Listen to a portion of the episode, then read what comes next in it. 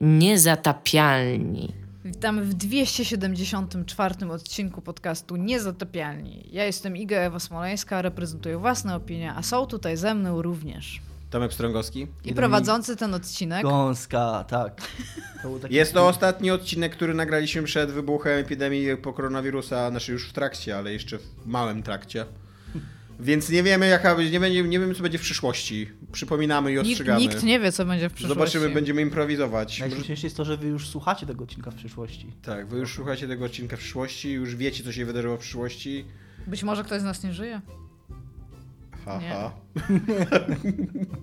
Bo jestem jedynym, kurde, milenialsem, mam wrażenie. Jest pełno tych memów, że Ja wszyscy nie czekają na jestem śmierć. milenialsem, w ogóle, absolutnie. Nie, w sensie, no, milenialsem ma z nim urodzoną od do, tak? Jakby Nie, my Choć- jesteśmy mileniarsami. My nie jesteśmy, jesteśmy jesteśmy. jesteśmy. Od 80. Mileniarze Tak, są generalnie jest- ci, którzy. To jest takie mm, powszechna. e, Nazwa. Niezrozumienie tego terminu. To są ludzie, którzy wchodzą No w dorosłość. Ale To jest tak mniej więcej od 80. właśnie. Tak, my, się, my, my tak mniej więcej na granicy jesteśmy. To jest tak 82, 90 lata. Tak mniej więcej. Tak, y, to jest tak nasze data urodzenia plus 10 mniej więcej. Wikipedia powie, czy masz rację. Dobra, anyway, jest... A, masz rację, bo chciałem powiedzieć, że, ja jestem, że jesteśmy Generation Y, bo pamiętałem, że jesteśmy po Generation X, ale podobno Generation Y i Millennialsi to jest to samo. Więc okej, zgadzam się, jestem milenialsem. Dobra, to właśnie o to mi chodzi, że jest pełno tych memów, że wszyscy mają wszystkiego dość, bo tam mamy i te wszystkie teraz kryzysy kulturowe, gospodarcze, tam jakieś e, ociep- tam globalne ocieplenie, o którym się coraz więcej mówi. E, Jest coraz większy problem z tym, żeby, nie wiem, zbudować tam, bo to też w Stanach, tak, jakby to, ten kulturowy krąg jakby też się na nas rozszerza, że oni teraz nagle nie mogą kupować domów, że nikogo na nic nie stać tak naprawdę i że tak naprawdę nie mamy za wiele rzeczy, na jakby do których możemy i aspirować i których, z których tam się cieszymy albo coś takiego, bo ci baby boomers, tak, zepsuli tam gospodarkę i tam whatnot. I zawsze są takie memy, że wszy- wszystkim już na niczym nie zależy i tam, że tam, o, tam kiedy budzę się w nocy i słyszę, że morderca jest w domu, ale po prostu przewracam się na drugi bok, bo tam nie zależy mi, żeby dalej żyć, albo te, te wszystkie ten, to ja realnie reprezentuję to myślenie i ja dlatego jakby o ile nie chcę, żeby ktokolwiek umarł z powodu tego wirusa, to nie miałabym problemu, jeżeli ja bym z jego powodu umarła, więc dlatego tak powiedziałam. Nie chcę, żebyście wy umarli, bardzo nie chcę. Nie umierajcie, myjcie ręce. Myślę, że to jest bardzo abstrakcyjne, jakby myślenie o własnej śmierci i myślę, że... Ja się już z tym pogo- jestem z tym pretty okej. Ale dajcie, powiedzieliście, że trzy nie tygodnie jeszcze muszę żyć. wiary. Ja też nie daję wiary. Mówisz. Jakby y, y, po, pogodzenie się z własną śmiercią, jakby to jest wszystko bullshit, dopóki nie umierasz. No właśnie. Try me. Jeżeli, mi jeżeli jakiś- teraz mi powiesz, dasz mi 5 zł, żebym poszła do autobusu i polizała barierkę, Wydaje mi się, I will jakiś- do this. wydaje mi się, tylko dlatego, że jesteś ścimą babą z Elbląga i za 5 zł wszystko zrobisz. To nie ma nic wspólnego ze śmiercią. Wydaje mi się, że jak już przychodzi ten moment, to ci takie instynkty wskakują, Jesus Christ. takie ewolucyjne instynkty ci wskakują, że w ogóle nie masz nad tym kontroli. A, y, a jeżeli chodzi o takie... Ja chcę też powiedzieć, że mam wciąż zepsuty mózg chemiczny. A jeżeli więc- chodzi o takie intelektualne rozważanie tego tematu, no to jednak trudno intelektualnie rozważać ten temat myśląc tylko o sobie. Jakby na, wtedy jednak jak już, jak już rozważasz koncepcję... Twoja śmierć dotknie wszystkich, Iga. no Wiem, właśnie. dlatego No, cały, to właśnie- też. dlatego To właśnie- cały to czas żyję. To jest, to jest mordęga w To ogóle. właśnie staram się powiedzieć. Każdy dzień to cierpienie. Wszystko jest okropne, a potem umierasz. Ja się z tym zgadzam ogólnie, jakby z tym podejściem, że każdy dzień to cierpienie Tak, i tak ja- dalej. Ja, ja nie jestem- jestem wielkim fanem ja życia, ale też jakby nie, ten- nie, nie tą powiem, że chcę słodką- umrzeć. Nie? Nie, ja czekam na tą słodką chwilę, gdzie już nic nie będzie dalej. To jest dla mnie naprawdę uspokajająca myśl. Tylko tyle. Dobrze, Dominik ma jakieś tematy. Co jest grane? To pierwszy temat, Iga. Co jest grane poza umieraniem? Ja mam taki, e, w ogóle to tak, e, chcę bardzo wszystkim polecić e, grę i chyba już o niej mówiłam i to jest taka giereczka, którą możecie sobie pograć w dwie osoby i teraz ona wyszła na PSX-a, ale jak macie tego klasika, to dużo ludzi ma, bo one się nagle zrobiły super tanie, jak pamiętacie, to ona tam jest wgrana jako to jedna z tych 20 gier i nazywa się Super Puzzle Street Fighter 2. I to jest fenomenalna gra na dwie osoby, która się w ogóle nie zestarzała, bo to jest taki, tetri, to jest taki Tetris, ale przeciwko sobie grasz. y, W taki sposób, że robiąc komba kolorów. Iga, ty po prostu Słuchaj mnie do końca. poszłaś już full hipster, to nie? Po prostu polecasz w 2020 roku grę na PSX-a. Jest mega dobra, ja o niej nigdy nie słyszałam. Ja, nie, ja nigdy nie miałam PSX-a. Co tu się Dude. dzieje w ogóle? I to Bo jeszcze ja- polecasz, polecasz grę na PSX-a, w którą, o której nikt nie wiedział Ale i nikt nie jest, słyszał jest o przynajmniej na tym PSX-ie takim małym? Tak co- mówię, A, że właśnie na nim jest. Grę indie na PSX-a. To nie jest indie gra, kurde Street Fighter, tylko Ja kojarzę Tetris. tą grę. Kojarzę Tylko tą grę. Tetris. I ona jest taka dobra, dude. Ona jest naprawdę taka dobra, ja nie mogę A to jest nawet... taki Tetris, że normalnie tam masz, wiesz, Kena z kopem i Nie, musisz masz, wybierasz, do realnie kurde, wybierasz z- postać, która ma różne rodzaje i tutaj w cudzysłowie combo. I druga osoba wybiera drugą postać albo taką samą i ona też ma tam różne jakby combo, ale cały patent polega na tym, że musisz pozbierać maksymalnie dużo klocków w jednym kolorze w jednym miejscu, a potem raz na jakiś czas zamiast klocka dostaniesz takie kółeczko w tym samym kolorze, które rozbije ci te klocki i to policzy ci ile ciosów jakby zadajesz tej drugiej osobie. I to jest mega dobre. To jest naprawdę, to jest mega dobre. Tak jakbym ci tłumaczyła, czemu Tetris jest dobre. Jest mi trudno to wytłumaczyć, bo trzeba w to pograć, ale generalnie to jest naprawdę mega dobre. I chcę, żeby ludzie zauważyli tą grę, bo pewnie dużo ludzi ma te PSX-y i sobie pomyślało, no fajnie, dostałem to jako prezent, być może mam to gdzieś, Ja ale kiedyś miałem to nie Ale weźcie te swoje PSX-y klasiki i kurde, albo swoje PSX-y, jeżeli jeszcze macie, ale wtedy musicie kupić tą grę. I podłączcie je do swojego telewizora Wyjmijcie i znajdźcie... binokla, swój, załóżcie Tak. cylinder. I, I swój monokl, tak?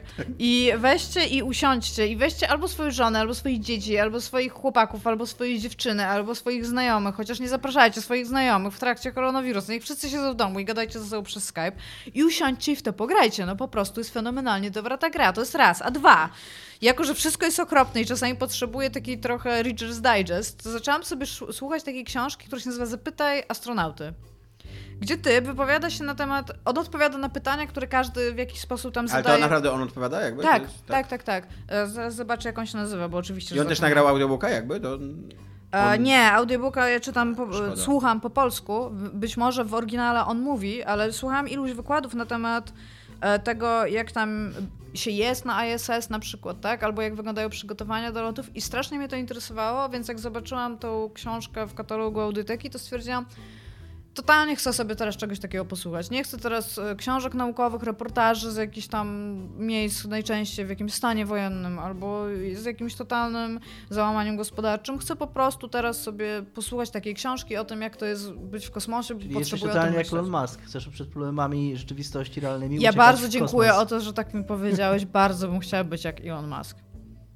Ja w ogóle, moja praca życia to jest e, bycie asystentką Elona Muska. Bardzo, bardzo bym chciała. Naprawdę? Anyway, nazywa się Tim Peak. To jest facet, który nazwał człowieka nurka, który ratował dzieci w jaskini gdzieś tam w Tajlandii, nazwał go pedofilem, bo ten nurek powiedział mu, że by nie przeszkadzał w akcji ratunkowej ze swoim, kurde, pomysłem na jakąś kosmiczną łódź podwodną, który był nie do zrealizowania i w ogóle nie był Dobra, przydatny. chodzi mi bardziej o to, że to jest człowiek, który inwestuje w jakieś marzenie ludzkości. e, Chce to zrobić w taki sposób, na jaki jesteśmy w stanie to zrobić dobrze, który wymyśla bardzo rewolucyjne rzeczy, ale też przy okazji jest pracocholikiem i wierzy w fakt, że im więcej pracy w coś włożysz, to będzie lepszy produkt. I jakby ja z tym miałam problemu, więc sądzę, że dużo ludzi ma, więc ja bym była lepszą asystentką niż ci ludzie. Ale z Kropka. drugiej strony jest skończonym dupkiem, który zamiast rozwiązywać realne problemy na Ziemi, rozwiązuje problemy z filmów science fiction, bo to jest jego pasja od dzieciństwa i ma tyle pieniędzy, że mu to pomaga, że, że może to robić jakby.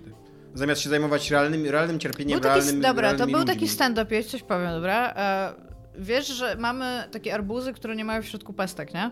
Mhm. Wynaleźliśmy coś takiego. Wynaleźliśmy owoc, który nie jest reprodukujący się sam. I to jest bardzo przeciwko naturze, ale wymyśliliśmy to dlatego, żeby lepiej i fajniej jeść arbuzy i tam whatnot, nie? Ale są też ludzie chorzy na raka. I jakby to nie, jest, to nie jest koniecznie jeden do jednego przekładalne na to, że jesteś w stanie, jak jesteś w stanie zrobić genetycznie modyfikowanego arbuza bez pestek, to jesteś w stanie wyleczyć raka. Ale masz pewne środki, które inwestujesz w pewne rzeczy, poszukujesz Ale no odpowiedzi na pewne problemy i te problemy, na które ty poszukujesz Ja uważam, że to, co on robi, jest są- ważne. No, ja To jest jakiś osobisty mój, moje pojęcie. Uważam, że pom- jeżeli dojdzie do takiego momentu, że już naprawdę tak bardzo mocno zniszczymy tę planetę, to fajnie będzie mieć w ogóle jakąkolwiek opcję, żeby robić coś innego. Uważam, Nawet- uważam, że szaleni miliarderzy powinni się raczej zająć ratowaniem tej planety niż przygotowywaniem się na to, co się stanie z nimi konkretnie, y, jak już ją roz- rozwalimy, a w międzyczasie napędzanie y, procesów, które ją niszczą. Tak, ale też uważam, że dobrze jest, jeżeli ktoś, ktokolwiek się tym zajmie, bo po pierwszych lotach na Księżyc tak naprawdę zupełnie zastopowaliśmy w badaniu przestrzeni kosmicznej, a pójście w wahadłowce Mhm. Było zupełnie ślepą alejką, w którą wsadziliśmy mnóstwo Znaczy, pieniędzy. My tam nic nie wsadziliśmy, nawet w takim, nawet w takim abstrakcyjnym sensie jako, jako jako naród. ludzkość. No, Jako, las- jako ludzkość, nie jako naród. Wsadziliśmy Hermaszewskiego tam, nie? Więc jakby uważam, że ktoś to powinien robić. Tak, tak uważam, a też uważam... Uważam, e, uważam, że powinny to robić rządy, ale rządy tego nie robią, ponieważ właśnie. ludzie tacy jak Elon Musk e, napędzają system, który uniemożliwia robienie to z, z rządom, Znaczy, czekaj ponieważ rządy miały na to jakieś zarabia... 30 lat roboty, której nie robili. No przede wszystkim, przede wszystkim wszystkie największe sukcesy na tym polu zawdzięczamy rządom w No, historii. Tak, A ale... również, że A potem nic, I- a potem ale zaprzestanie całkowicie... To, to, że, to, że w latach 80. y, właśnie zaczęto odchodzić od tego modelu Mhm. i zaczęto, to, to się bardzo wyraźnie wiąże z tym, że prezydentem był wtedy skrajny liberał y, Ronald Reagan, który ma, na, na maksa minimalizował udział państwa w czymkolwiek, a na maksa faworyzował, znaczy spychał to wszystko na biznes. Tak. A działo się tak właśnie dlatego, że ludzie tacy jak Elon Musk, tylko ci żyjący i działający w latach 80., finansowali ludzi takich jak Ronald Reagan, finansowali jego partię, finansowali ten sposób myślenia, że, który do, doprowadził de facto do zniszczenia tych instytucji, które nas wyprowadziły na Marsa. Znaczy nie na, na Księżyc, No właśnie, that's my point. Ale ja bym bardzo chciała być, kurde, w, w świecie, gdzie jesteśmy w stanie polecieć na Marsa. I to jest dla mnie okej. Czy mogę zacząć mówić o książce? nie. Więc Ale przeproś za kapitalizm. za to jestem w stanie, jako przedstawiciel białego, białej ludzkości, bardzo przepraszam za Ale wszystko, co przynajmniej, no. zrobiliśmy. Co? Masz dredy przynajmniej. Za, tak, za wszystko, co zrobiliśmy. Nastał nasz czas, powinniśmy zejść ze sceny. Nie mam zielonego pojęcia, kto się jeszcze tak kurczowo trzyma, ale mógłby już puścić. Tam ci z tyłu ludzie, niech już tam... Anyway, Team Peak Zapytaj astronauta. Jest to książka na poziomie...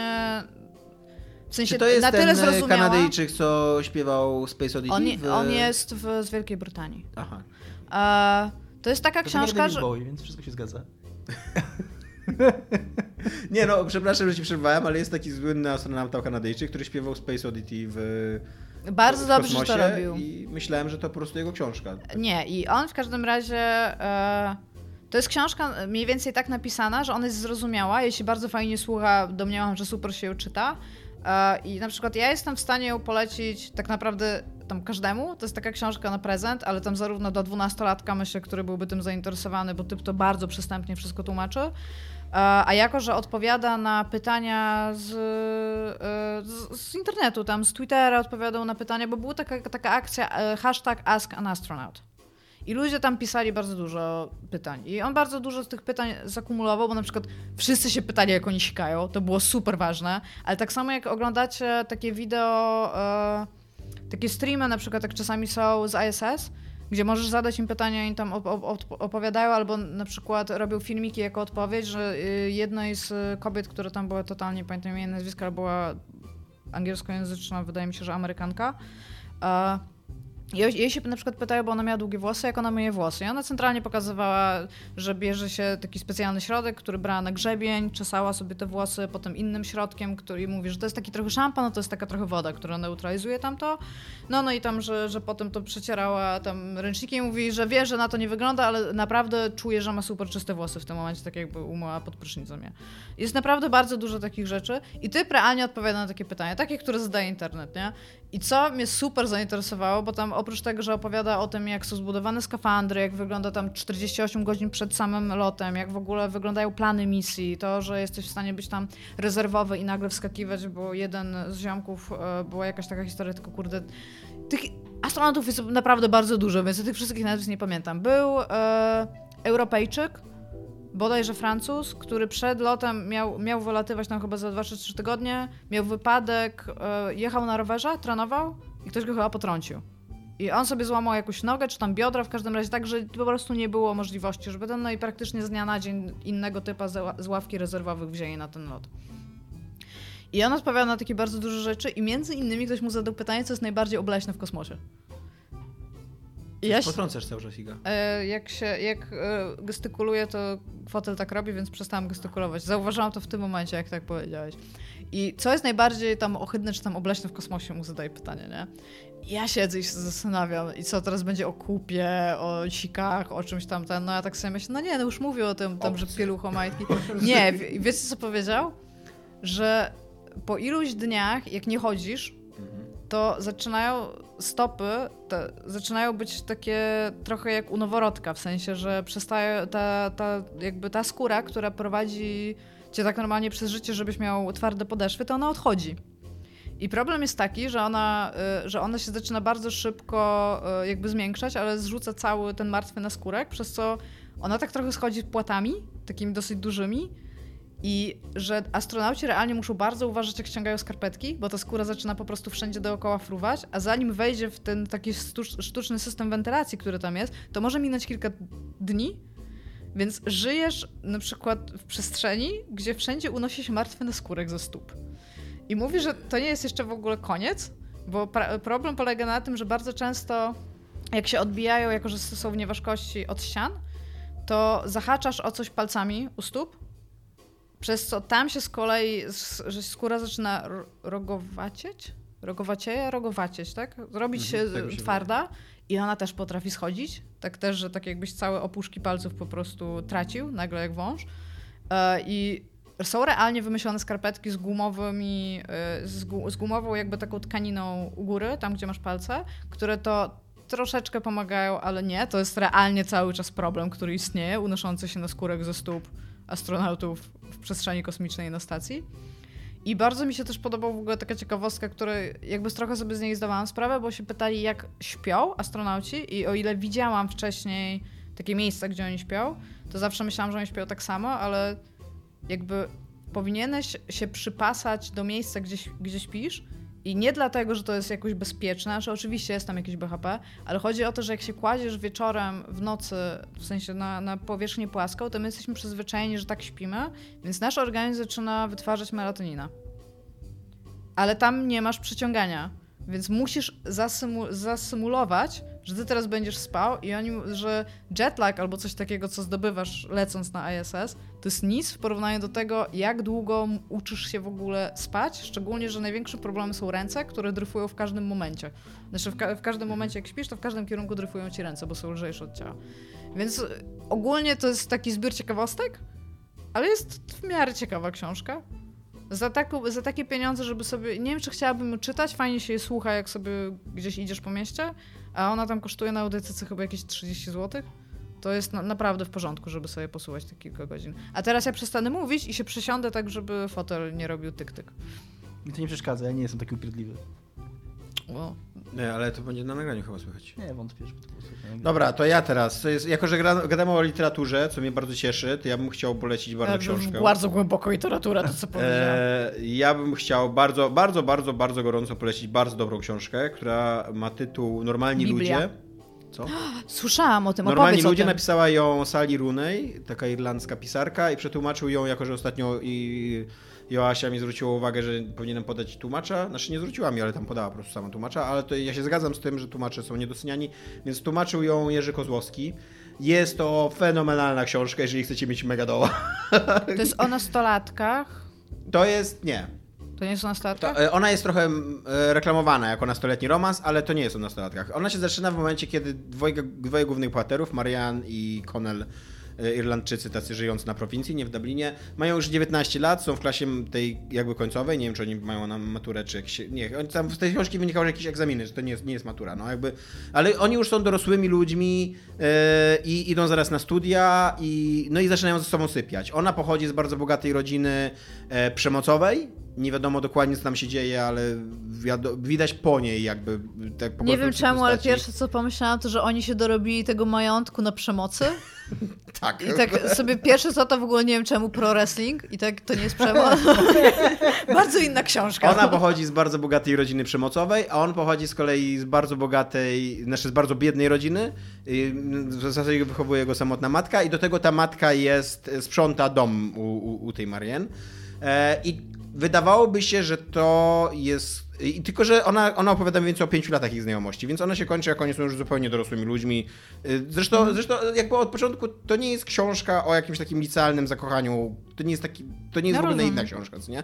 Tylko to jest książka o bardzo trudnym, bardzo trudnej relacji, e, w której na każdym kroku podkreślane są takie relacje władzy pomiędzy, pomiędzy o, Czyli obojgiem taka trochę klasowość. jakby, Po pierwsze tak? klasowość, jak No. je, bardzo fajnie pokazuje ta książka, jak trudno jest przekroczyć własną klasę. Z jednej i z drugiej strony. Jak na przykład ten Connell, pomimo tego, że to on jest popularny w szkole, a ta, ta Marianne, jako że jest właśnie ofiarą przemocy, jest wycofana i jest uważana za dziwaczkę i jakby w ogóle nie ma przyjaciół, to jak temu Connellowi trudno jest jakby nawiązać z nią taki równo, równorzędny, równorzędny Mhm. kontakt, jakby czuć się na równi z nią, co nie?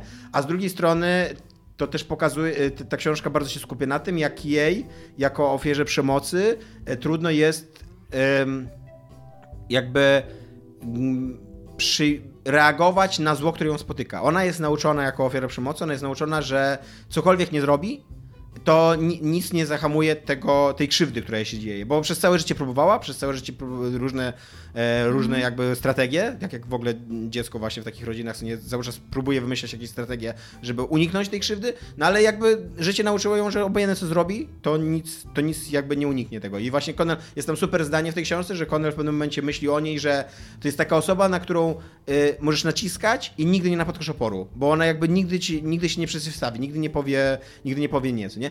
I, i to, wcho- to w, w pewnym momencie wchodzi też na, em, na teren taki seksualny, to też jest książka trochę o tym, jak nasze, nasze wychowanie wpływa na później na nasze preferencje seksualne, nasze zachowanie seksualne. Jest to dosyć ciężki temat, w ogóle to jest tak, ona jest bardzo oszczędna, na- taka pisana takim, takim bardzo analitycznym, e, bezpośrednim, oszczędnym językiem, takim, że nie to, że w ogóle się nie mówi o uczuciach, ale jak już się mówi o uczuciach, to tak bardzo konkretnie, tak, tak że od razu to przynajmniej na mnie uder, bardzo uderzało to w moje emocje i bardzo wyraźnie rozumiałem bohaterów, nie tak, tak i, i to, to jest taka książka, która po każdym rozdziale musiałem sobie robić trochę przerwy, żeby się żeby się uspokoić, żeby jakoś trochę to przetrafić emocjonalnie. Doom the Book. Słucham? Tak jak w Nie, Duma, no- jak grałeś. Dużo emocji. No ale to nie są zupełnie nie te emocje. No okej, tak. Zupełnie, jakby w życiu nie porównał tej książki do Duma. e, Właśnie to się stało. E, e, super, znaczy autentycznie w ogóle bardzo ją przeżyłem, strasznie, strasznie emocjonalnie podszedłem do tej książki. E, w ogóle mega, mega polubiłem, zwłaszcza tą Marianne, jakby tak e, bardzo, bardzo dobrze jest wytłumaczone jej sposób myślenia, jej sposób postrzegania świata i to jest taka książka o takim, e, o w ogóle o czymś naj, najgorszym, co może być moim zdaniem, takim casualowym krzywdzeniu się ludzi, którzy, którym na sobie zależy. Jakby, że to jak często drobne rzeczy, jakieś niedopowiedzenia, albo właśnie to, że, że z racji tego, że pochodzimy z różnych rodzin, z różnych klas społecznych, że mamy różne spojrzenie na świat, na seks i tak dalej, jak często wyrządzamy sobie krzywdę, nawet nie zdając sobie z tego sprawy, jak e, często różne takie małe rzeczy dla jednej osoby są w ogóle zupełnie casualowe, a dla drugiej okazują się mega ważne i mega, mega wpływają na, na ich życie. A przy okazji jest też fajna książka pod takim względem, że e, oni mają mniej więcej 19 lat w 2011 roku. Czyli, że właśnie nie są naszym pokoleniem, tylko że są trochę młodszym pokoleniem, które jeszcze nie ma absolutnie żadnych oczekiwań od życia. Bo oni w, momencie w 2008 roku, kiedy tam, kiedy oni mieli ile? 16 lat? 17? I więc kiedy. Nie, to mają dokładnie, to są dokładnie w naszym wieku. Co? To są W dokładnie... 2008 nie, roku? a, nie miałeś przepraszam, 16 lat w przepraszam, 2008 okej. roku. Nie, Więc, zupełnie więc, nie są w naszym w, wieku. Tak, w momencie, w momencie kiedy masz te takie największe marzenia na temat swojej przyszłości, na tego, że co osiągniesz i tak dalej, przed, zwłaszcza w Irlandii kryzys był bardzo głęboki, przed kryzys, który w ogóle nauczył ich, że oni nie mogą nic oszukiwać, nie? Że, no, że wszystko, jest jest, to, tymcza- wszystko jest tymczasowe, że nie ma żadnej siatki, że twoje marzenia się nie liczą. I, I że należy i tak dalej. umrzeć i czekamy. I, e, I ma ta książka, e, ona bywa trochę kiczowata. Jakby ja, jest to taki kisz, który ja bardzo lubię i który działa bardzo na mnie emocjonalnie, ale, ale w, pewnych, w pewnych momentach wręcz trochę mi przypominała 50 twarzy Greya. Tylko co by było, gdyby 50 twarzy Greya było wybitnie dobrze napisaną książką, co nie? Ale właśnie w, zwłaszcza w sprawach takich, takim podejściu do seksualności, co nie? Bardzo, Ile ona ma stron? Ona ma 300 stron dużą, dużą ścianką, jest taka- czyta się tak, ja to w dwa dni przeczytałem, czyta się jednym tchem, poza tym, że musisz sobie robić przerwy przynajmniej tak jak, jak, jak odbierasz ją tak emocjonalnie jak ja, to musisz sobie robić przerwy, żeby się uspokoić, nie? E, jest naprawdę mega empatyczna, ale przy okazji też taka bolesna książka, nie? Taka... em, no nie wiem, myślę, że bardzo długo będę o niej pamiętał i jest bardzo dobrze napisana, bardzo dobrze przetłumaczona też na polski, więc e, i przy okazji, nie wiem jak dla was, ale dla mnie Dublin to jest i nie dość, że Dublin, w którym mieszka moja siostra i mój najlepszy przyjaciel, to jeszcze Trinity, na którym ten przyjaciel studiuje, to ja tam e, może nie to, że się jakoś odnajduję w tym, ale przynajmniej kojarzę te realia, co nie? Więc to, że ona się dzieje na, w Dublinie i że mm, Znaczy, ja się na przykład cieszę, że ona się nie dzieje na Manhattanie. Oboje, no tak, to też prawda. I oboje studiują, oboje później idą na studia na Trinity College, to, A co co dla mnie był taki smaczek. Ona studiuje nauki polityczne, a on studiuje literaturę. E, Ja trochę go bardziej lubię ze wszystkiego, co powiedziałeś. On też jest super, on, on te, też jest, e, e, znaczy nie wiem, to, to nie jest książka, którą można za bardzo spoilerować, bo tak koniec końców, jak się na nią spojrzy tak konstrukcyjnie, to jest dosyć klasyczny romans, nie? To dosyć klasyczny... Tak, ale no tam jakby chyba z tego, co Tak. rozumiem, co mówisz, to trzeba patrzeć na to, jak ich uczucie dojrzewa, co się z nim dokładnie Tak. I, i, dzieje. I na, na i- przykład jest y, bardzo, bardzo interesujące jest z jego perspektywy, y, perspekty- jakby spojrzenie człowieka, który zdaje sobie sprawę w pewnym momencie z olbrzymiej władzy, jaką ma nad drugim człowiekiem.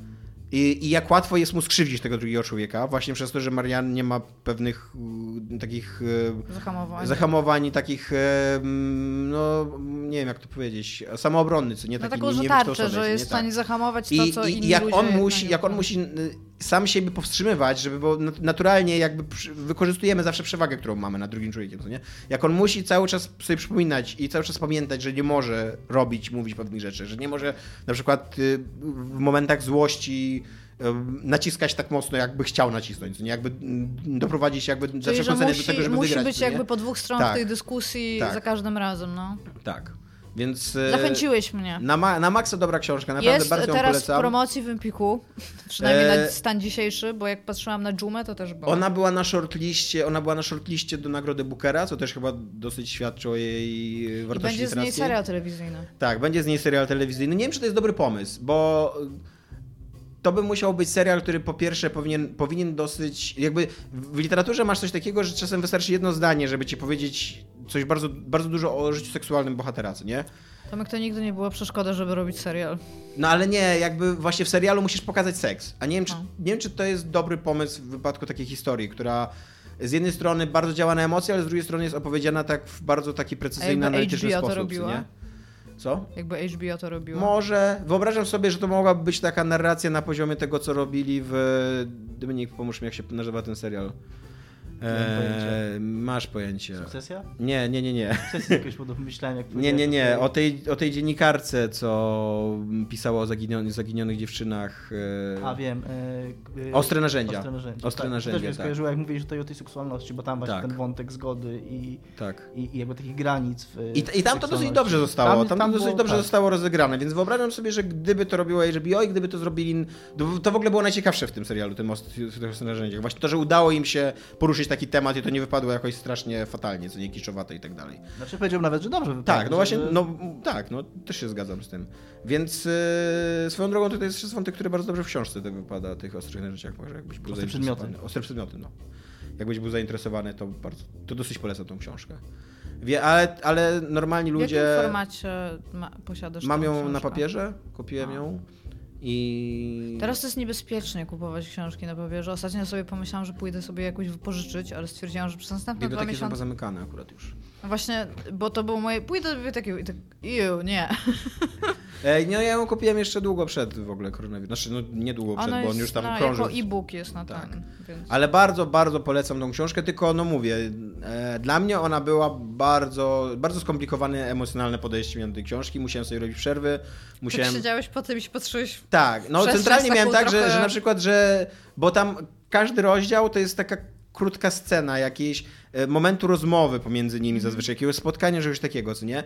I tylko, że w trakcie tej rozmowy jest mnóstwo retrospekcji do tego, co się działo pomiędzy tymi scenami, co nie? Tam, mm, bo na przykład każdy rozdział jest zatytułowany tam za trzy miesiące, trzy miesiące później, albo dwa tygodnie później, albo coś takiego, co nie? No i, no i jest, trakcie, jest ta scena, oni rozmawiają, prowadzą rozmowę, które też są, też, też są, ona ma, ta, e, Sal- Sally Rooney ma świetne wyczucie języka, takich niedopowiedzeń, takich zawieszeń zdań, takiego, takiej świadomości, że ludzie mówią o wiele więcej niż mówią, co nie? Że jakby próbują przekazać o wiele więcej niż mówią w słowach. I to, i, i zawsze w trakcie tych rozmów jest, jest retro, są retrospekcje do tego, co się wydarzy, więc ty czytasz scenę, widzisz często już wynik tych wydarzeń i dopiero w trakcie tej sceny dowiadujesz się, dlaczego ten, dlaczego te, ten wynik taki jest, dlaczego oni są teraz w takich relacjach, a nie innych, co się wydarzyło, co nie? No i czasem to się kończyło tak, że sobie myślę, ja pierdolę, co nie? W ogóle wywalam tą książkę, w ogóle nie czytam jej więcej, co nie? Ona chce mnie zniszczyć i zabić. A potem idziesz do śmietnika tak, i- w nocy i... I autentycznie robiłem tak, że odkładałem książkę i tam przez 20 minut na przykład leżałem w łóżku i myślałem, co nie? I wiesz, i wierciłem się wtedy. Jest z... E, jest taki film, kurde zapomniałem teraz jak on się nazywa, z Bradleyem Cooperem, Silver Lining, coś tam, Playbook. Playbook, o Po właśnie. polsku to był poradnik pozytywnego myślenia. Tak, i tam, i tam, jest, tam jest świetna scena, jak koleś wychodzi, on ma, miał jakieś takie zaburzenia, że nie, nie potrafił się kontrolować swojego gniewu i tak dalej, ale w końcu jakby wychodzi z terapii, idzie do domu rodziców i że już jest, że już jest super, że już jest normalnie, tam bierze leki i właśnie prze, przepracował to wszystko i zaczyna czytać jego książkę, a tam na końcu jest w- złe zakończenie tej książki, tak what? Fuck! I jem tak przez okno tę książkę. I to, to trochę tak, trochę się tak, miałem takie emocje w trakcie czytania normalnych ludzi. Tak sobie myślałem, że nie robisz takich rzeczy, kurde, czytelnikowi. nie? No, to tyle u mnie jest grane. A teraz Tomek uważaj. Pana mandazy. Teraz będę ja nie gorzej. Jako, Gorzej! Jako, że. No Tomka gorzej, bo jako, że oglądam teraz Better Call Better Call Saul na bieżąco, to wróciłem do Breaking Bad. Bo stwierdziłem, że widziałem Breaking Bad tylko raz. Nie wtedy, jak ten serial leciał, ale wtedy chyba jak się kończył, bo to chyba ty mnie między innymi wtedy, jak w WP pracowaliśmy.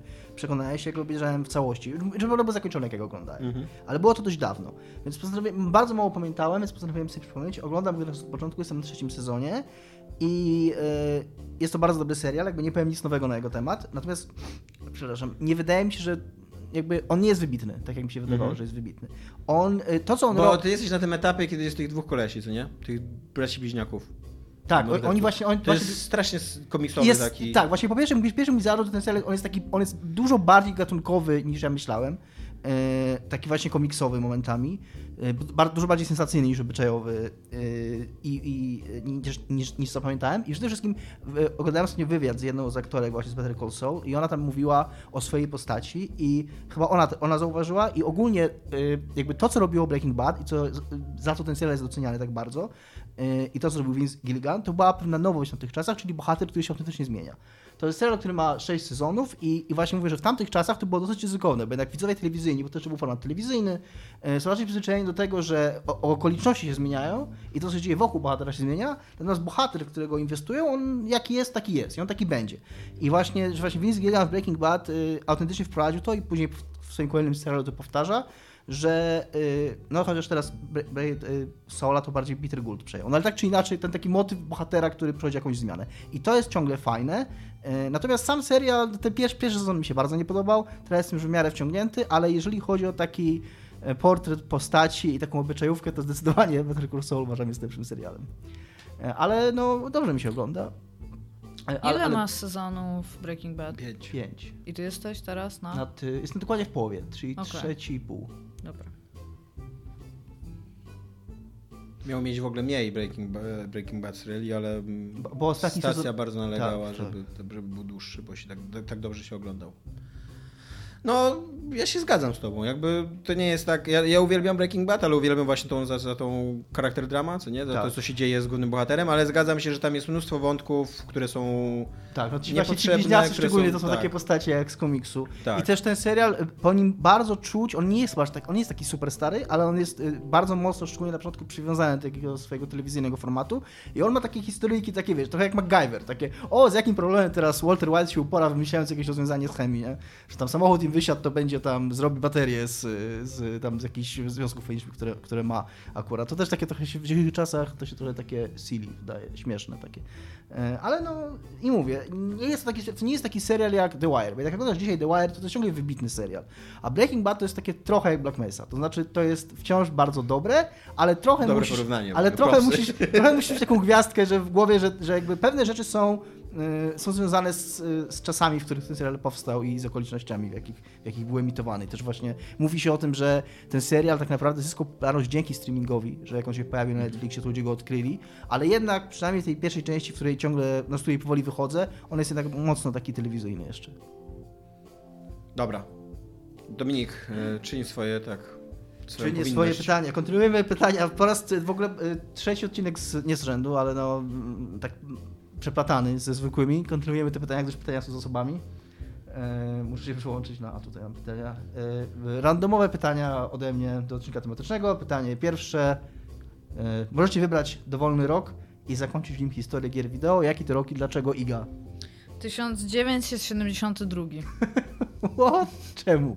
Pong nie staje się popularny. Nie nie- ma gier, możemy się rozejść. Nie, nie ma, po prostu nie. Ale chciałabyś, żeby Nie, było gier? nie, nie, tak, Czemu? bo jestem za anihilacją wszystkiego, co kocham. Wow. Okej, Nie, nie do końca tego się spodziewałem, ale okej. Więc jeżeli nie nagramy kolejnego odcinka, to przez Igę. To jakby to już mi skleja, bo najpierw, to już mi się skleja z tym, bo najpierw chcesz umrzeć, ale zanim umrzesz, to chcesz zaniwelować wszystko, y, Tak, co bo kochasz. wtedy nie, moja śmierć nie będzie miała znaczenia No i to właśnie. będzie idealne. No dobra, ja w przeciwieństwie do Igi udzieliłem poważnej odpowiedzi na to pytanie, ponieważ wiedz...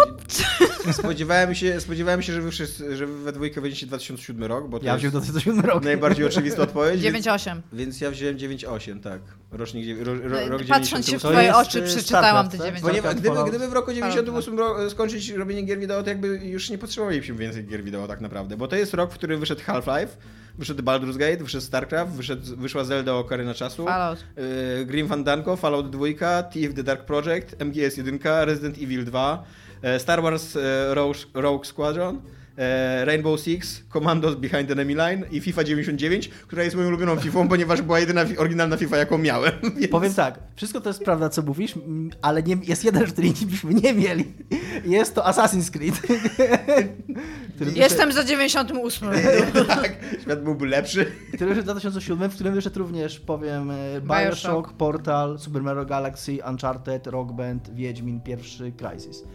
E, więc pomijając też gry, które wyszły, to e, ja wybrałem ten rok również dlatego, że jestem wielkim, jestem, mam, ol- mam jest we mnie dużo rozczarowania aktualną generacją. W sensie ta nowa, tak się spojrzy na ten rok i to, co dała nam ta generacja konsol, właśnie choćby te dwie serie, Bioshock i Assassin's Creed, to było coś autentycznie nowego wtedy. To było coś, co przyszło z tymi generacjami i z tą generacją. To były zupełnie nowe gry, które wypoczkowały w serię, które były przynajmniej na początku czymś ciekawym i innym od, y, od tego, co, co się ukazywało na rynku. Nie mieliśmy tego w ogóle chyba w, w tej generacji konsol, która trwa już następne 5 lat, już się kończy tak naprawdę, a nawet więcej niż 5 lat. A nie ma chyba jednej takiej serii w ogóle, która można powiedzieć, że nam, ta, że nam te, gry, te konsole przyniosły. E, I, I gdyby, jeżeli tak ma być dalej, no to właściwie moglibyśmy tam skończyć. Szczególnie, że tak Nie naprawdę. no, mamy no Red Dead Redemption 2, no. Ale to też jest Red Dead Redemption, to jest kontynuacja Red no Dead ale Redemption. jednak porównanie Red Dead Redemption 2 Ale mi Red chodzi o Dead taki now, 1 właśnie o nową markę, o taką nową serię, o taką grę, która mm, nawet jeżeli nie zapoczątkowała serii, to możesz myśleć sobie, że okej, to było fajne, super, coś nowego, coś... Control. Przesady, to jest fajna gra, no ale... Nie, nie... Doom. Może trochę Doom. Może trochę Doom. Chociaż to w ogóle jest absurdalne, mówię nie o Doomie w kategorii nowej, prawda. nowej marki, ale, ale no, Teraz Doom 2 wychodzi. w 2020. Kurde, myślicie, że wyjdzie Black Mesa 2? która nawet nie jest Doomem 2, nawet się nie nazywa Doom 2. To będzie byłoby tak, to będzie Half-Life 2 na silniku Half-Life 2. W ogóle byłoby zajebiste, jakby to nazwali Doom 2 po prostu. No, Byłoby tak, super. to prawda. Powinni tak to nazwać. E, no, ja wybrałem ten Eternal, 98 rok, ponieważ tak z sentymentalnego, mm, sentymentalnego punktu widzenia mojego, no to autentycznie wyszło wtedy mnóstwo gier, które bardzo mocno wstrząsnęły moim światem wtedy, zwłaszcza Half-Life 1, ale też MGS1, w- który był dla mnie ważną grą dosyć w swoich czasach, bo to jest taka gra, która, tak jak to Final Fantasy 7 uzmysłowiło, że gry mają fabułę, to mi trochę MGS1 uzmysłowił, że gry mają fabułę, nawet jeżeli nie najlepszą. E, no i kurde, to, że to wyszedł, że, że to jest rok, w którym wyszedł Baldur's Gate i StarCraft, no to Trochę tak, ten Baldur's Gate trochę mnie przekonuje. To, to, to były jeszcze takie czasy właśnie, bo już jednak później... I to było jeszcze czasy, zanim, zanim w ogóle, wiesz, jakieś ko- konsole były i tak dalej. Tak, Wszyscy i mieli PC jeszcze w sobie, Polsce jeszcze i sobie jak tyle. przypomniesz, jak, jakie różne gry wyszły pomiędzy 95 a 98. To są 3 lata, to jest pół Tak. generacji w tej chwili. To tam potrafił być skok, no trudno mi teraz y, podać jakiś przykład, no ale osta- ostatnio o tym właśnie myślałem, jak szybko szedł ten rozwój technologii wtedy yy, i jakie też za tym przyszły zmiany w tych grach i to był 98 to taki, taki rok właśnie, że, że gry zaczęły mieć władać takie filmowe fabuły, że FPS-y zaczęły mieć właśnie te, te różne sekwencje, które się działy, jakby nic już później nie było takim przełomem. No, fizyka, później to już były takie pojedyncze, pojedyncze sztuczki tam, pojedyncze rozwiązania, tam fizyka w Half-Life 2, nie? Ale, ale taki, żeby... No właśnie i, i jeszcze z takiej, y, z takiej mojej prywatnej perspektywy, to jak dla mnie w życiu ważną grą był Fallout 2, nawet nie dlatego, że on był jakoś, nie wiem, jakoś emocjonalnie czy wpłynął na mój rozwój, tylko jak ja wiele razy w niego grałem, ja ile miałem podejść i różnych prób i tak dalej, to jak ja dobrze pamiętam w ogóle tą grę, co nie? To jest gra sprzed 22 lat, kurde. No ale to akurat pamiętasz po prostu, jak się ma 15 lat czy 16, to się po prostu dużo zapamiętuje. No, się... 14 miałem wtedy. no to tam... No może tak. Iga, pobudka. e, tu- 1972 wciąż. Pong nie staje się popularny.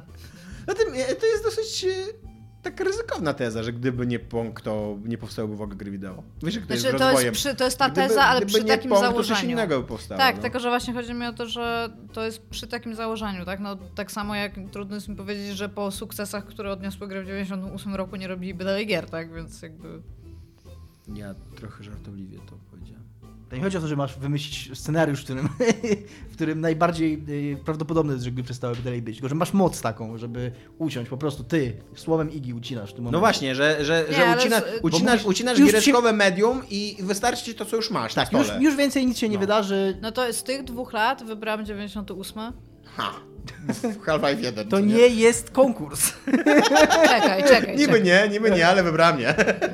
Nie będzie, ale są zwycięzcy. Nie? Dostaniesz nagrodę za uczestnictwo mnie. W swoim własnym konkursie. u- Jako milenialsa, którym już ustaliliśmy jestem, satysfakcjonujemy to. No dobrze. E, rozmawialiśmy trochę w poprzednim odcinku, tak? Poprzednim, o serialach na podstawie Mhm. gier. E, więc pytanie, ja, trochę, Jak- może, mo- trochę może już zdeaktualizowane, ale ono było pisane wcześniej, zdezaktualizowane, ale ono było trochę wcześniej pisane, że możecie, że na podstawie jakiego serialu powinni teraz zrobić grę, skoro z Wiedźminem się tak super udało. Aha, bo to na odwrót jest serial, na- w pytaniu jest serial na, Na podstawie gry. Na Czekaj. podstawie gry, tak. Ja Gra- myślałem, że to, ja myślałem, Nie, że to nie, nie, dowcip, gra tak? na podstawie serialu. Gra na podstawie serialu. Tak, gra na podstawie serialu, jaka powinna być. To nie, ja źle Nie, ja zrozumiałem serial na podstawie... Znaczy gra... A nie, da, masz Tak, rację. tak. Ja mam rozpisane dobra. seriale, na przykładzie których chciałam, żeby powstały Dobra. gry. Tak. No to dajesz. Ale ty znowu listę zrobiłaś? Masz powiedzieć jeden i argumentować. Ale nie... daj jej słowo odpowiedzieć. Nie! Dzisiaj będzie tak jak ja chcę. Już mogę? Niech to nie jest konkurs. No ale Iga znowu przeczyta po Nie prostu... podchodź do tego Przeczyta, ambicjonalnie. przeczyta 15 e, odpowiedzi, odłoży telefon i zakończy dyskusję. No dobra, czytaj. Iga, nie Mam tak. sześć. Przeczytaj, ale nie odkładaj telefonu i nie kończ dyskusji. Dynastia. Doktor Queen. Złotopolscy. Przystanek Alaska. I Słoneczny Patrol. Takie bym powiedziała. Ale dlaczego akurat na tym? Bo powiem tak. Tak czysto Dlatego, że- Nie, dlatego, że... Znaczy, powodów. Trochę też, ale jak z, im dłużej o tym myślisz, większość seriali takich tasiemców są obyczajowe. Mamy gigantyczny problem z grami obyczajowymi. I teraz tak, to, że to będzie gra na podstawie serialu, założyłam, że to nie będzie gra epizodyczna, że będzie miała jakiś gameplay, że będzie opowiadała jakąś historię albo na bazie tych bohaterów, albo też o tych bohaterach, tak? Ale jakąś nową historię. Wydaje mi się, że każdy z tych serialów miał na celu pokazanie albo jakiejś warstwy społecznej, na przykład tak jak Dynastia, albo jakiegoś okresu w czasie, czyli na przykład Dr. Queen, gdzie grasz, kurde, nie dość, że kobietą w tamtym czasie, to jeszcze w bardzo specyficznym settingu i przy okazji jeszcze chirurgiem, i przy okazji matką dla trójki tam, czy czwórki, ile ona miała tych osieroconych dzieci. Nie. I jeszcze miała w Ja ogóle... nie pamiętałem, że ona miała sierocone dzieci, szczerze mówiąc. Tak, bo ona po to tam przyjechała i w Ale pierwszym to nie były jej dzieci, ona chyba je przygarnęła, Ona, tak? tak, o, to było coś takiego, że ona miała chyba wyleczyć kobietę, która jak umierała, to oddała jej te dzieci pod opiekę. I tam jest Ale jeszcze przecież... w ogóle. Mama przyjechała jej uratować życie, ale została z trójką dzieci.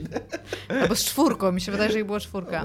E, w każdym razie tam jest jeszcze przecież ten wątek Saliego, który był... E, i z białym człowiekiem, ale przegarnęli go Indianie, bo mu się nie podobało, co tam działo. Jest tam to przecież cała kwestia wojny secesyjnej, a przy okazji masz taki hub, w którym tam jesteś w mieście i wydaje mi się to szalenie interesującym settingiem, dużo fajniejszym niż Red Dead Redemption na przykład, jeżeli chodzi o Dziki Zachód. Tak, jakby ta, tak to widzę. A jeżeli chodzi o Złotopolskich, to to była taka bekowa odpowiedź, ale tak naprawdę ile masz, kurde, gier rodzinnych, obyczajowych, sag i to jeszcze o rodzinie w Polsce? Myślę, że mega dobrze byś to mogło sprzedać, przynajmniej tutaj, to nie musiało być jakoś wysokobudżetowe. To, No i było w słuchaj, ogóle, to mogła być, znaczy nie wiem, czy to była ciekawa gra, ale to była w ogóle ciekawa perspektywa w grze, takiej, e, takiego dworku polskiego, No tak, tylko no. oczywiście już współczesnego, ale co, co zostało z tej takiej e, szlacheckiej tradycji, co nie, polskiej, które, którą przecież dzisiaj mnóstwo ludzi właśnie tak w mniejszych miejscowościach albo na wsi i tak dalej uważa, że kontynuuje i jakby zobrazować to w grze. Ciekawe, że to w ogóle było możliwe gameplayowo do ogarnięcia. No właśnie o to mi chodzi, że dlatego wziąłam te seriale, bo one niby super odstają od gier, ale tak z drugiej strony dlatego, że nie mamy takich gier. A te, my super często mówimy o tym, jak mało jest w ogóle wątków obyczajowych, które można fajnie zgamifikować. Tam czemu nie? Czy, like realnie, czy cała gamifikacja w ogóle y, aspektu międzyludzkiego to musi być wybory dialogowe? No nie, nie musi. Może da się zrobić więcej, tak? I tak samo jak myślałam Przystanek Alaska, to pomyślałam Twin Peaks, ale z drugiej strony Twin Peaks to już jest Deadly Premonition. I Deadly Premonition, co by się o tej grze nie powiedziało i jak ona tam, jeżeli chodzi o te wątki właśnie tego, co się dzieje i tam, że miasto sobie żyje, wychodzisz tam i tam są te wszystkie bardzo przerysowane postaci, które mają jakieś strasznie bardzo dziwne zadania dla ciebie i jest jakaś tam taka mega tajemnica i takie fatum, które nad tym miastem rządzi, to przystanek Alaska to jest centralnie bardzo fajne pokazanie też przekroju społecznego w tamtym czasie osoby, która nie chce tam być i jest z zewnątrz. To praktycznie się pisze, tak, że jesteśmy w stanie coś takiego zrobić. I nie wiem, czy pamiętacie przystanek Alaska, ale tam jest cała plejada tych wszystkich bardzo dziwnych postaci, tak? Jest ten typ, który tam chce być filmowcem, tak? I ma te wszystkie wizje artystyczne, jakieś tam sny i cały czas robi jakieś projekty. Jest ten ziomek, który jest biologiem i przy okazji jest tym nie wiem jak to się nazywa, osoba, która się boi zarazków. Germophile, nie wiem. No też nie wiem, jak to powiedzieć. Germophobe, przepraszam. Fob, no. Nie, nie Jerome germophile. to był taki, który kochał teraz. Taki, który bardzo kocha. Bałczyk bał. Więc jakby to, z tego też by się dało zrobić super fajne wątki i jakby brakuje mi tego, że jesteśmy w stanie zrobić tak bardzo rozciągnięte serie, bo ludzie są jednak jakoś zaangażowani z nim emocjonalnie, a nie jesteśmy w stanie zrobić jednej, kurde, nawet 10-godzinnej gry taka, żeby to była gra, a nie jakiś Telltale Walking Dead, tego typu gra. Więc tak, tylko mówię, przy założeniu, że nie byłaby to gra epizodyczna, tylko to by była pełna gra. Mizofobia to się nazywa po polsku. A, no to tak, mizofobem. Więc to jest moja odpowiedź, która niby była taka heheszkowa, ale ma totalnie uargumentowane tak, rzeczy. to nie była- Ustalenie nie jest fajne. Tak. Dominik przeprosi ścigę. Przepraszam, Iga, to było to jednak e, niepotrzebnie. Ale być może to dzięki mnie udzieliłeś tak dobrej odpowiedzi, więc właściwie nie dość, że nie Tak, przepraszam, totalnie to nie wręcz- przemyślałam nie dość, że wcześniej. przepraszam, to sobie piątkę przybijam. Good job, Dominik. O- Oddaj swoją Myślałabym nagrodę pocieszenia, skoro sobie sam przybijasz piątkę, ty nie potrzebujesz więcej nagród. Jeszcze powieść taka detektywistyczna, na przykład House MD, bo to jest w sumie detektywistyczna powieść e, Mhm. w medycynie, te- też by mogła mieć sens w jakiś sposób, ale wszystkie, bardzo mało gier medycznych jest fajnymi grami z punktu widzenia medycyny. Tylko tyle. Ja mam odpowiedź na to pytanie, które naprawdę nikogo nie, nie, nie zaskoczy, że chciałbym, żeby powstała gra nawet nie na podstawie serialu The Wire, ale w stylu serialu The Wire. E, Ale mam do tego bardzo dobre uzasadnienie, bo to, co się wydarzyło, my teraz żyjemy w czymś, co się nazywa złotą erą telewizji, przynajmniej tak e, krytycy i badacze jakby nazywają.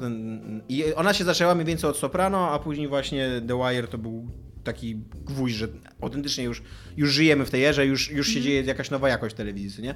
I jakby wartość tej, no, tej, tej, tej złotej ery telewizji polega na tym, że seriale telewizyjne przestały być tylko takim, takim czystym opowiadaniem historii, jakby nastawionym tylko na dramatyzm, wydarzenia i tak dalej, a wzięły na siebie odpowiedzialność, y, którą do tej por- pory brały na siebie, brała na siebie epika literacka, czyli tak wie- wielkie powieści, takiego tłumaczenia świata, tłumaczenia tego, jak skomplikowany jest świat, jak działają mechanizmy społeczne, jak działają mechanizmy władzy.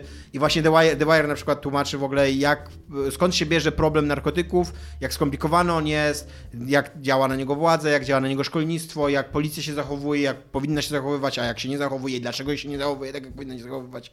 E, I, i, I tak dalej, i tak dalej. I czy czy my przypadkiem nie żyjemy w takich czasach, jak w tym 2020 roku, kiedy gry wideo są największą działką rozrywki i w grach wideo są pierdyliard miliardów dolarów i są, są olbrzymim przemysłem, kiedy być może gry wideo powinny zacząć nam tłumaczyć świat. Powinny zacząć opisywać skomplikowane mechanizmy społeczno-polityczne, historyczne. Szczególnie, że mają Tak. chyba dużo lepsze medium Tak, do tego dokładnie. niż e, jakiekolwiek medium bierne, fabularne w sensie. Tak, dokładnie. Jakby dostrzegam takie ambicje na przykład w Red Dead Redemption 2, jakby pokazania e, tego, tego momentu przełomu w historii Dzikiego Zachodu, tego jakiegoś takiego momentu, w którym ta, ten taki sen o kapitalizmie i ten, ten, ta, ta, przemysł, prze, przemysłowość tego, tego snu jakby ten zabiła, zabiła taką, taką wolnościową narrację Dzikiego Zachodu, ale nadal to jest unurzone w sosie, kurde, 700 trupów i absurdalnych questów i mm, strasznie takich komicznych sytuacji, no i tego wszystkiego, z czego Rockstar jest znany, nie?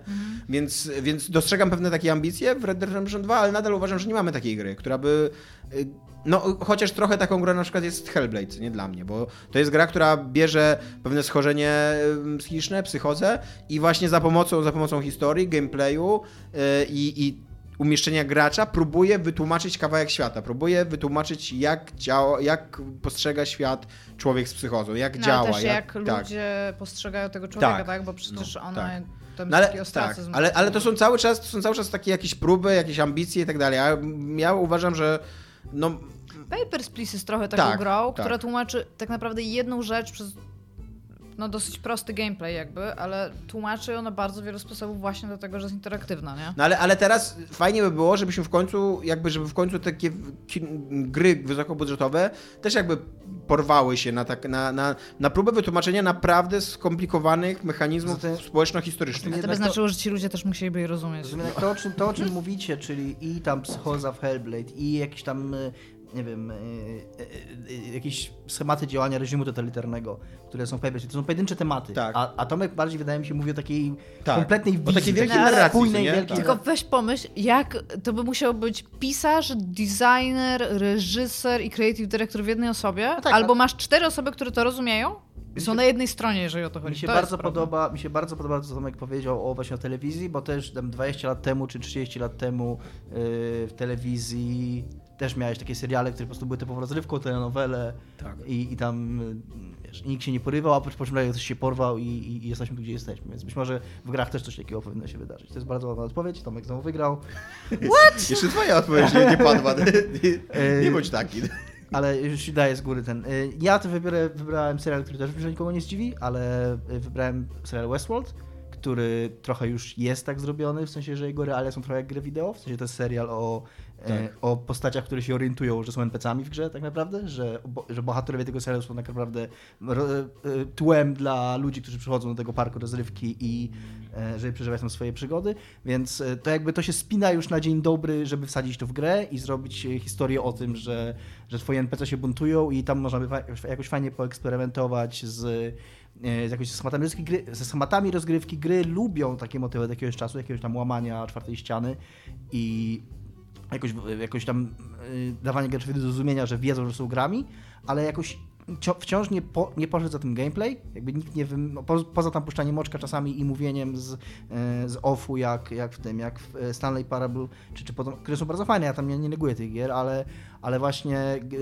być może wzięcie takiego tematu jakby adaptacji Westworld i przełożenie tego jakoś Wiesz, jak, gameplayowo wiesz na... jak to robisz? Mm. Robisz robisz sześć różnych projektów w jednej firmie. I Jedna z nich to jest jakiś tam open world experience, drugie to są takie trochę mniejsze rzeczy, czyli na przykład e, takie, taki problem, problem plecakowy, jak ułożyć, takie minigierki, jak ułożyć tam rzeczy tak, żeby się zgadzały, albo na przykład w jaki sposób masz taki trochę time management, zarządzasz tam sklepikiem albo coś, po czym się okazuje, że to jest wszystko jedna gra. Tylko, że ci ludzie, którzy grają w te minigry, są NPC-ami w grze tego jednego typa, który gra w ten open world. I jesteś w stanie jakby z- wyjść za tej gry i się skumać, że jesteś tym typem i zaczynasz mieć wpływ na jego rozgrywkę.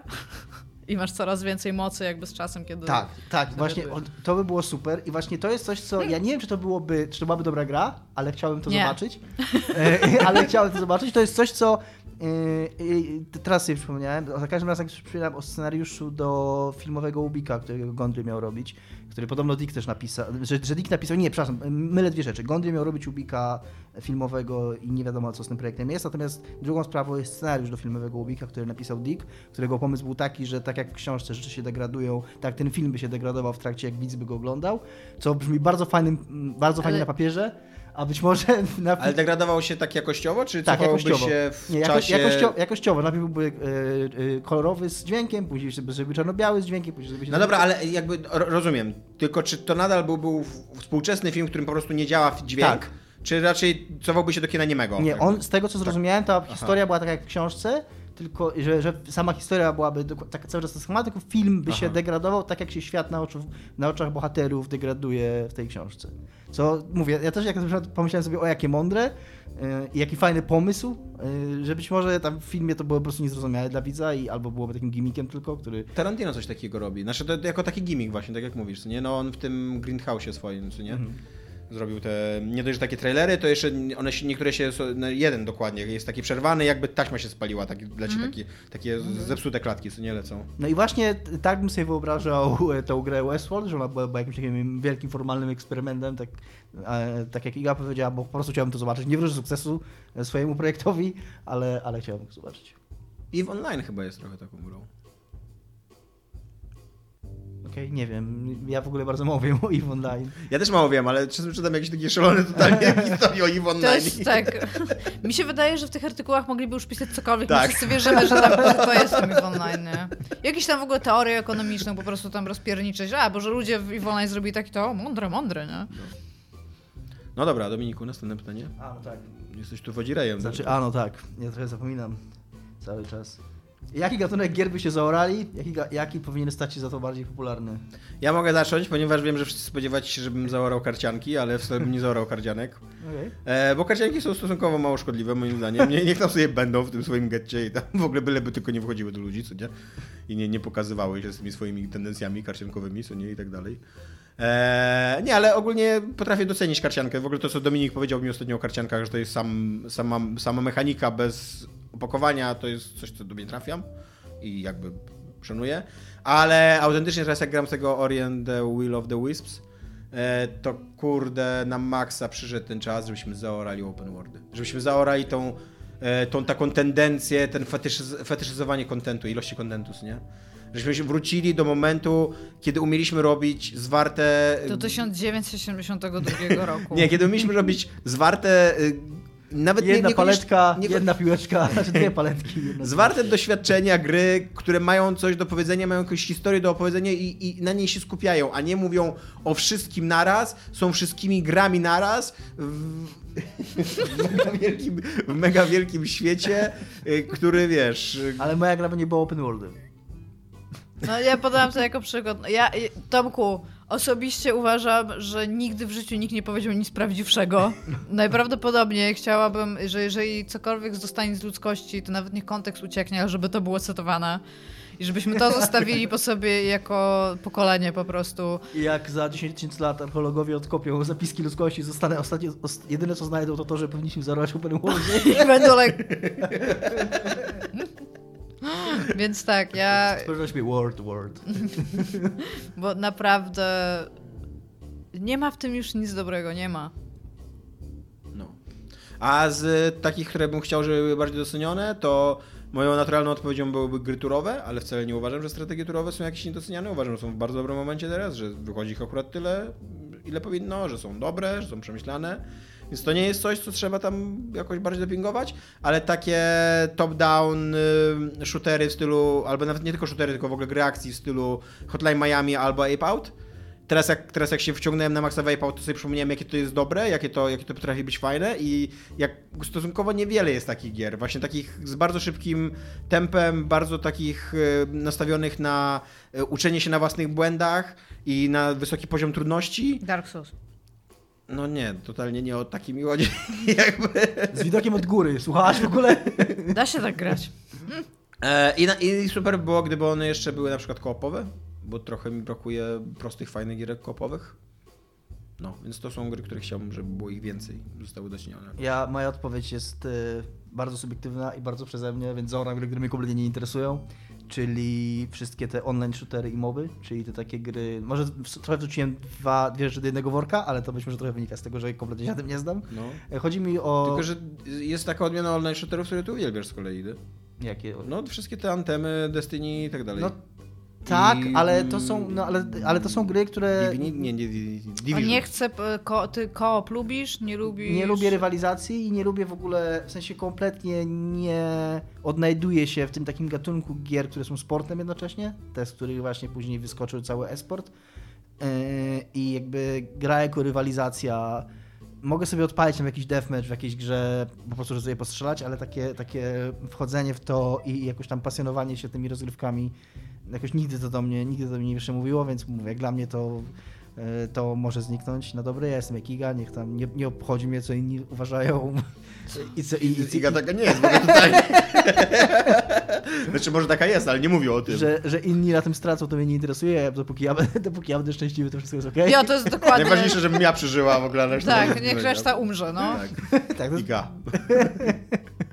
e, To będzie a, zapisane zaraz obok zaorać open worldy. a gry, które powinny być bardziej popularne, to oczywiście przygodówki. Uważam, że jest to trochę smutne, że współcześnie przygodówki właściwie takie klasyczne, no pomijając już takie, wiesz, to, to co się wyrosło z przygodówek, bo ja się z tym zgadzam, że, że jakby te wszystkie e, właśnie gry Telltale, czy, czy te gry Davida Carze, to są tak naprawdę mm, dalsze etapy No i teraz jeszcze przygodówek. twierdzi, że ty jest Elysium, nie? Więc nie jesteś taki głęboki dupie jakby ten No nie jestem, w takiej, nie jestem w takiej głębokiej dupie, ale takie klasyczne przygodówki, pomijając to, że one, że e, klasyczne, ma- mając myśli klasyczne mam na myśli oprawę i tam ogólnie konstrukcję, no z nich ciągle nastąpiło dużo zmian, ale w tej chwili te gry istnieją w zasadzie tylko w jakimś głębokim indie. Ja się muszę od nich praktycznie y, teraz od Asi y, Borkowskiej pamiętam. W takiej ciemnej alejce Z stoi typ. poligami, się usłyszałem ostatnio od niej o y, nie pamiętam teraz tytułu, kurde. Horror coś tam? Nie, nie, nie.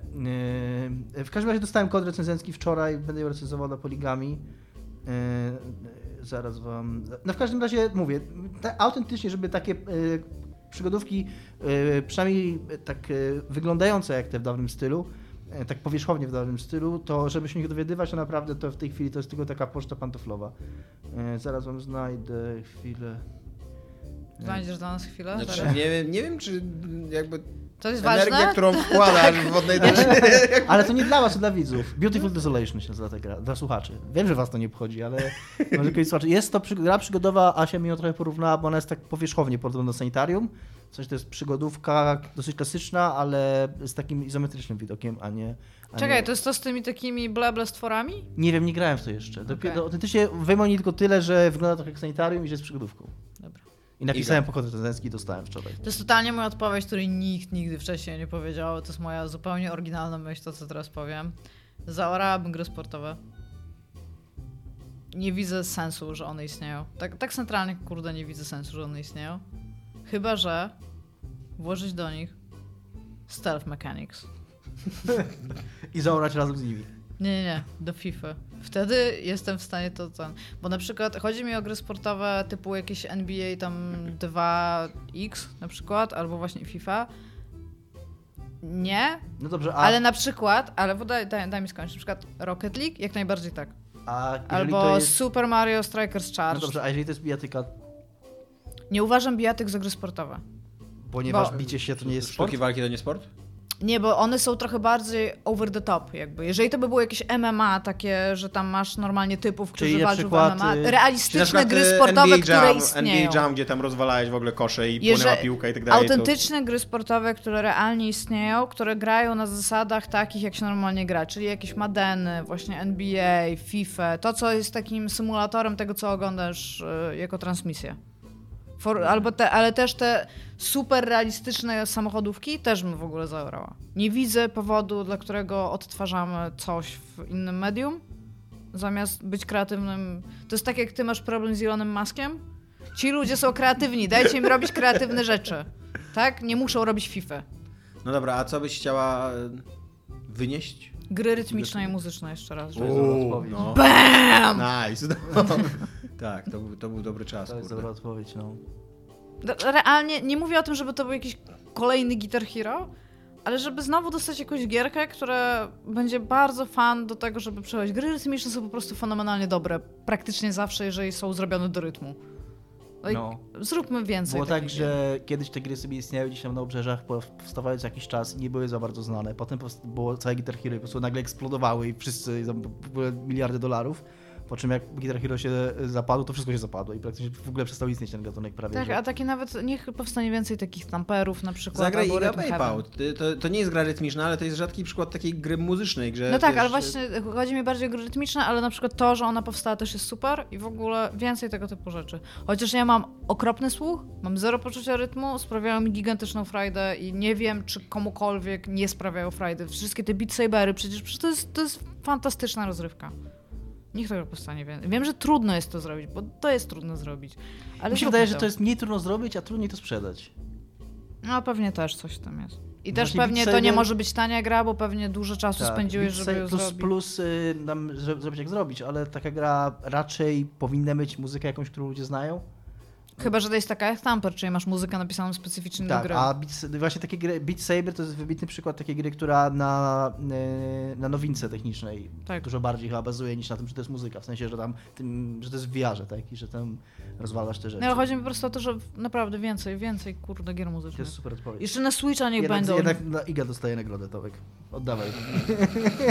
Dawaj, Okej, no niech będzie. dawaj. Ja już mam jedną. Nie, mamy jedną tylko nagrodę. I dostaje ją Iga. Dobra, to jest pytanie, Ostatnie na które pytanie. wszyscy czekaliśmy. tak. Y, Przeczytaj to. Z... Oryginalne. To, co napisałeś. zapowiada dźwiękowy ray tracing. Mają być nowe doznania dźwiękowe, nie tylko graficzne. Jakich jeszcze doznań seksualnych wam brakuje? Wszystkich. Fenomenalne jest to pytanie. Najlepsze pytanie na Tam jest imprezę. sensualnych, ale... Tam, anyway, how's your sex life? Znaczy ja odpowiadając tak pół, pół serio na to pytanie, to bardzo brakuje mi seksu w grach.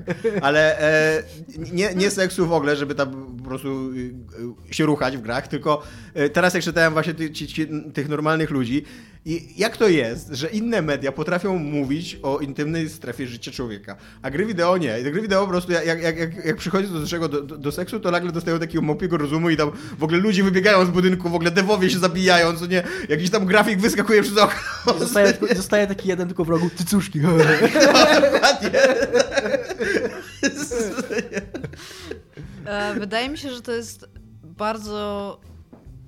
Wydaje mi się, że. Bo ja bardzo dużo czasu spędziłam na researchu i opisywaniu historii gier jakkolwiek pornograficznych, nawet nie erotycznych, tylko stricte pornograficznych gier.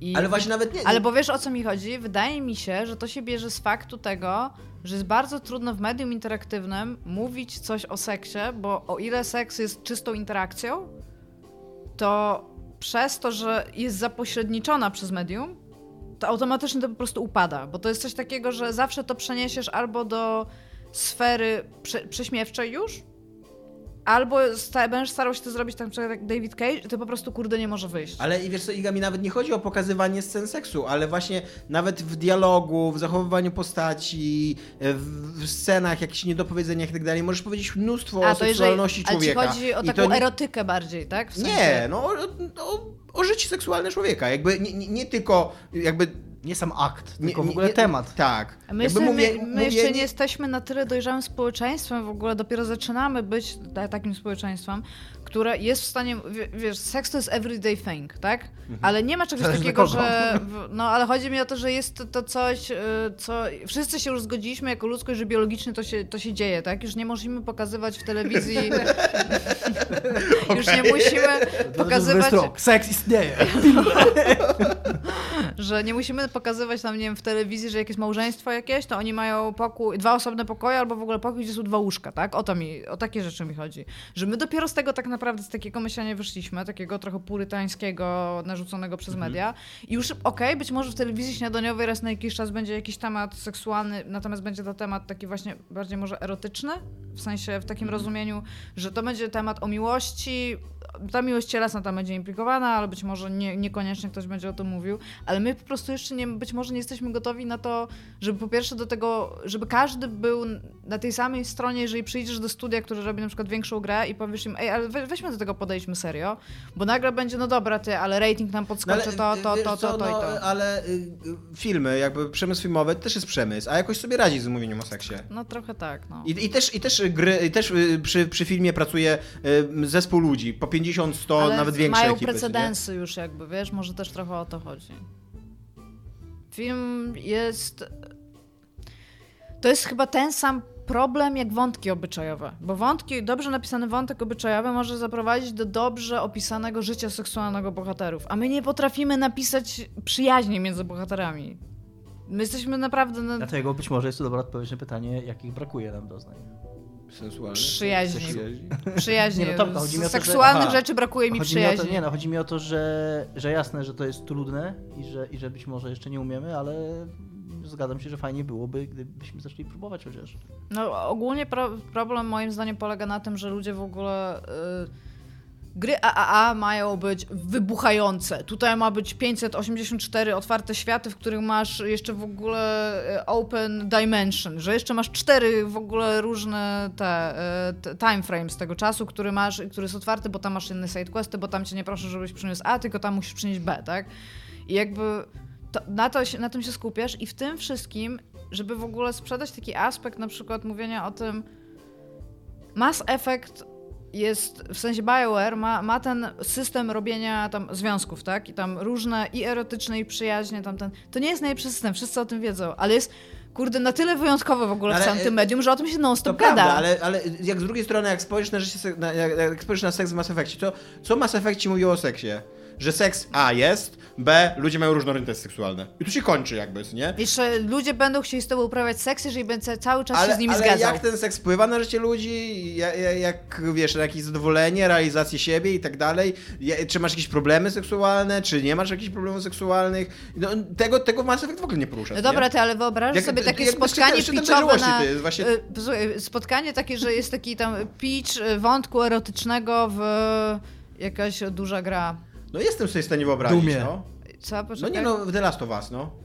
Jestem sobie w stanie wyobrazić. Jest, ma, No mamy- dobra, tak, tam, tam masz, tylko że po prostu chodzi mi o to, że dobra, jesteśmy może u progu wprowadzenia Czy jakiegokolwiek jeżeli wsadzą obyczajowego... swojego shotguna w, dupie, w dupę demonowi, to to jest wątek seksualny czy nie? Nie.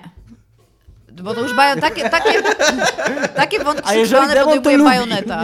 Takie wątki seksualne podejmuje bajoneta, ale chodzi mi bardziej o to, że jeżeli chcesz zrobić y, dobrą, obyczajową historię, która opowiada ci o tym, jacy są ludzie, jaki ma na nich wpływ tam i życie seksualne, i na przykład brak życia seksualnego, bo tak też No, można by to było napisać, no. tak? To być może y, nie jest pierwszym y, etapem pisania historii, która jest mega skomplikowana, bo sobie z tym być może nie poradzimy, bo sobie jeszcze nie radzimy z tymi prostymi historiami, tak? Nie dajemy dziecku od razu do przeczytania y, tam, nie wiem, Sienkiewicza, jeszcze nie zna alfabetu, tak? Tylko, że chodzi po prostu o to, że małe kroki, wydaje mi się, że jesteśmy w stanie coraz bardziej się skupić na, na różnych wątkach obyczajowych i wtedy może będziemy w stanie robić dobre wątki erotyczne, Właśnie, e, łamane przez E, seksualne. Dlatego, dlatego ja się tak e, podnieciłem, hehe, e, tą gierką One Night Stand. Nie? Ja nawet napisałem tam do devów i oni mi dali kodzik i pokazywaliśmy ją. Właśnie, właśnie dlatego, że bo się spodziewałem, że ej, być może ktoś w końcu zrobił, kurde, spoko grę o e, seksie, Ja nie. nie? No nie, o, no, no totalnie nie, właśnie nie. No. Nie, ale tak w ogóle pierwsze gry erotyczne, pornograficzne, tak naprawdę, które wychodziły w ogóle jako taki produkt, co mogłeś i kupić, to były w ogóle poradniki. To były takie rzeczy, które ci mówiły o tym właśnie, w jaki sposób możesz trochę urozmaicić życie seksualne albo, nie wiem, zaskoczyć partnera, ale też przy okazji miały jakieś tam, nie wiem, kalendarzyki do wprowadzania. To były programy po prostu edukacyjne na temat seksu, które mogłeś kupić. I od tego się w ogóle zaczęły rzeczy. A potem, potem automatycznie, centralnie, nie wiem, czy pół Już roku potem. Nie, już, nie, nie, już potem wchodziły y, tematy gwałt, gwałcicieli, nie? I tam realnie my jesteśmy po dwóch stronach w ogóle tam. Nie, nie możemy zrobić normalnej gry, nie. Już potem jest tam. y, Caster's Revenge. No to wcześniej jeszcze były. Japo- Japończycy ogólnie mieli rynek na ten temat, które były strasznie skomplikowanymi grami w ogóle. Bardzo dobre pytanie, Dominiku, to jest. Tak, e, Microsoft wprowadza dźwiękowy ray tracing. Tak, by the way, wszystko spoko? Tak, Mieszku? A jeżeli chodzi o twoje pytanie o sensualne jakieś rzeczy, to ja, to jest coś, co mnie niestety absolutnie w ogóle nie przekonuje i nie interesuje. I nie, nie brakuje mi żadnego zmysłu. Jakby wszystkie moje zmysły, które powinny być pobudzone i połechtane są pobudzone i połechtane. Jakby mi, ja być może teraz będę brzmiał jak stary konserwatysta zmęczony, ale ja jak siedzę na kanapie z padem przed grą i ona błyszczy i dźwięka, to mi absolutnie to wystarczy. Wszystkie, wszystkie moje zmysły, które chciałbym, żeby były zaangażowane w grę, są zaangażowane. No dobra, w grę. jakbyś mógł jeden dodać. Ale weź pomyśl, jakbyś dodał zapach albo smak, jak mniej byśmy mieli w ogóle tych wszystkich bardzo krwawych rzeczy. Bo nagle ludzie by to kumali, że, że nie chcą na to patrzeć. Tak samo, bo nie chcą tego włąkać. Nie wiem, no. Nie, nie, nie tęsknię za tym. Ale ja, Ja jestem też nie, ja jestem, też za tym nie tęsknię. Jestem, ja jestem człowiekiem, który od 2008 roku uważa, że gry wyglądają już wystarczająco dobrze i że nie, mu- nie O Jezu, to na lepiej. pewno. To na pewno. Ja Dominik? myślałem trochę o czymś takim, e, jak zrobiło Nintendo z tymi padami, żeby jakieś bardziej skomplikowane wibracje i są plotki, że e, Sony chce to zrobić chyba w padach do PlayStation 5, że one mają jakieś takie silniczki, że są w stanie e, jakieś bardziej skomplikowane no, wibracje, e, czy tam jakieś efekty związane z tym, z tym force feedbackiem. Haptyczne. E, Tak, tak. E, Czy to się nazywa force feedback? To jest sprzężenie zwrotne dotykowe? Nie wiem, czy, czy źle, no, wy, wy- wymyślam, nie pamiętam jak się ten termin po polsku nazywa. Chodzi mi w każdym razie o, o force feedback, e, żeby on nie był tylko, bo tak naprawdę to jest coś, co konsole wymyśliły tam za czasów chyba pierwszego PlayStation, czy nawet jeszcze wcześniej, żeby ten pad wibrował, ale to jest tak naprawdę tylko pojedynczy silniczek, czy tam dwa silniki, które po prostu wprowadzają ci w ruch ten pad, a, a dodanie chociażby czegoś takiego... migiełko z obciążnikiem. Tak, a żeby, a żeby tam e, chociażby jak- nawet nie wykorzystać jakoś mocno w gameplayu, ale choćby, no nie wiem, przy przeglądaniu interfejsu mógł być tam jedna strona pada albo druga strona pada wibrować, czy coś takiego, coś co ci doda, coś, e, jakiś dodatkowy efekt, który, który ułatwi ci mm, no, no, tę komunikację, bo tak naprawdę te gry są albo coraz bardziej skomplikowane, albo interfejsy są coraz bardziej skomplikowane, mamy tam więcej menu i tak dalej, więc e, jakby odciążenie jednego zmysłu e, i tam analizy tego, co jest wyświetlane na ekranie, żeby chociaż część informacji jakoś przekazać, tak jak się robi dźwiękiem, tak dodatkowo tym, tą wibracją, e, to jest jakaś tam droga, którą... Ja bym chciała, żeby te pady wibrowały już tak mocno, żeby za każdym razem, jak coś się dzieje, wypadały ci po prostu z rąk i spierniczały tam pod podłodze. ręce w ogóle. jak granat wybuchnie. Super imersja. To dopiero mniej krwawych gier będzie, jak nie będziesz ryzykować na stratę rąk, grając Call of Duty. Iga? Jak czego ci w seksie brakuje? Nie, ja, ja, Czego re, ci w seksie brakuje? No.